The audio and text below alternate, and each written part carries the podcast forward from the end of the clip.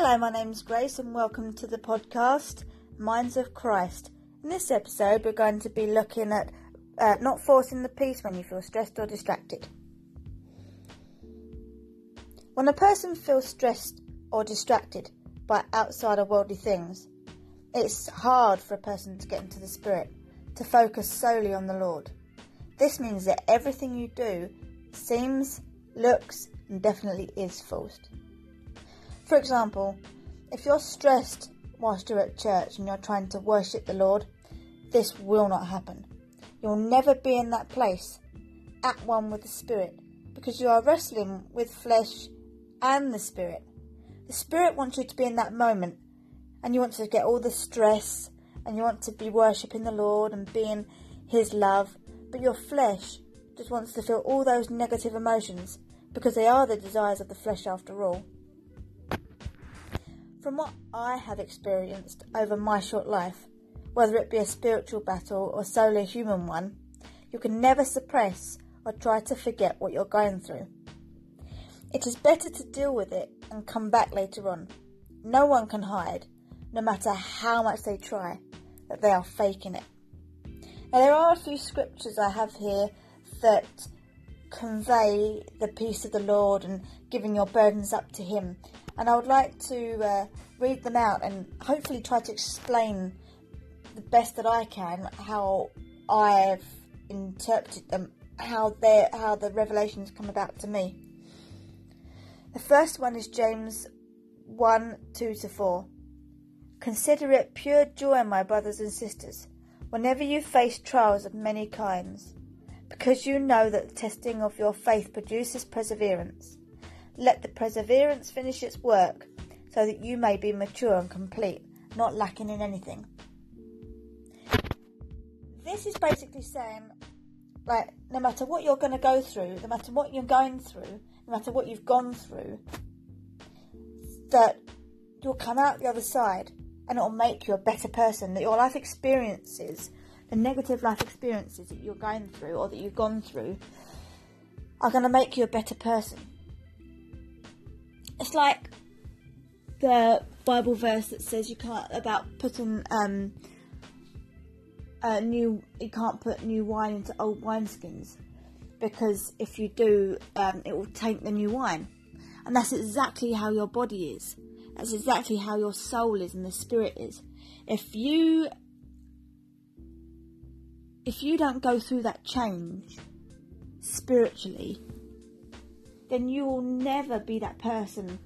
You know, your your your human body it will never be what you want it to be. You'll never have the mind and the heart and the soul that you have if you don't go through those changes. You have to go through those changes. It's like a lobster.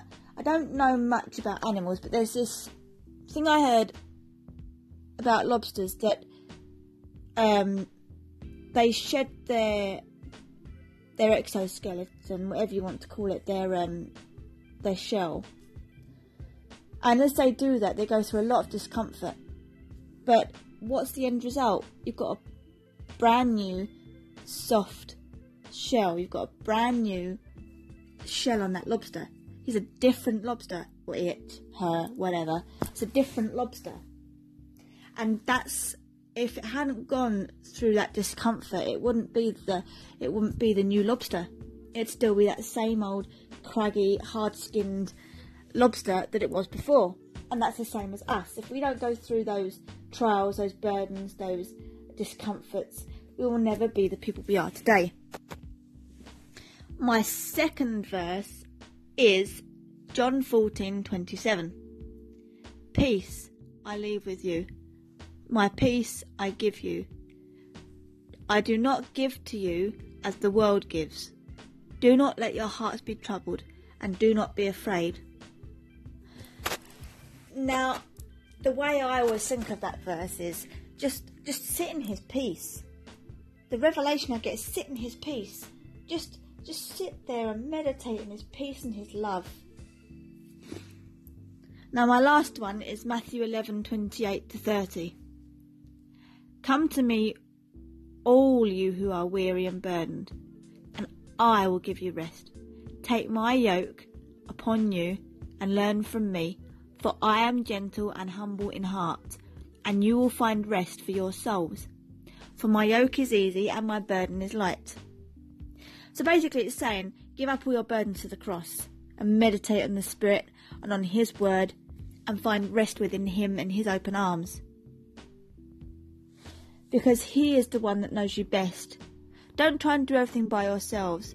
God made you and He knows you even from the single hair on your head, as in well, explained in Matthew 10:30. Let Him take the lead and carry your burdens. Let Him do it. That's what He's there for. That's exactly what He's there for. That's exactly what He died on the cross for. To take everything of yours with Him.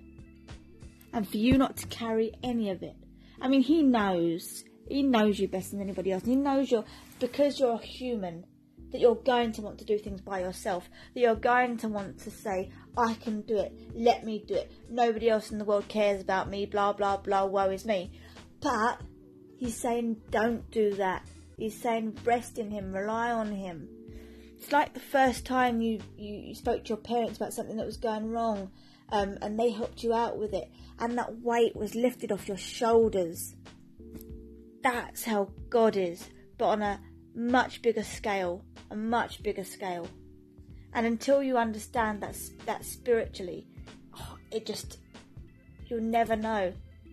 Just give it all up to Him. That's what He's saying. Give it all up to Him. You know, stand at the foot of the throne. Give up all your burdens to the cross. Nail them to the cross. Burn it and just that's what he wants is you to just be there and and he wouldn't be knocking at your door if if he didn't want you to let him in and, and, and help you out would he now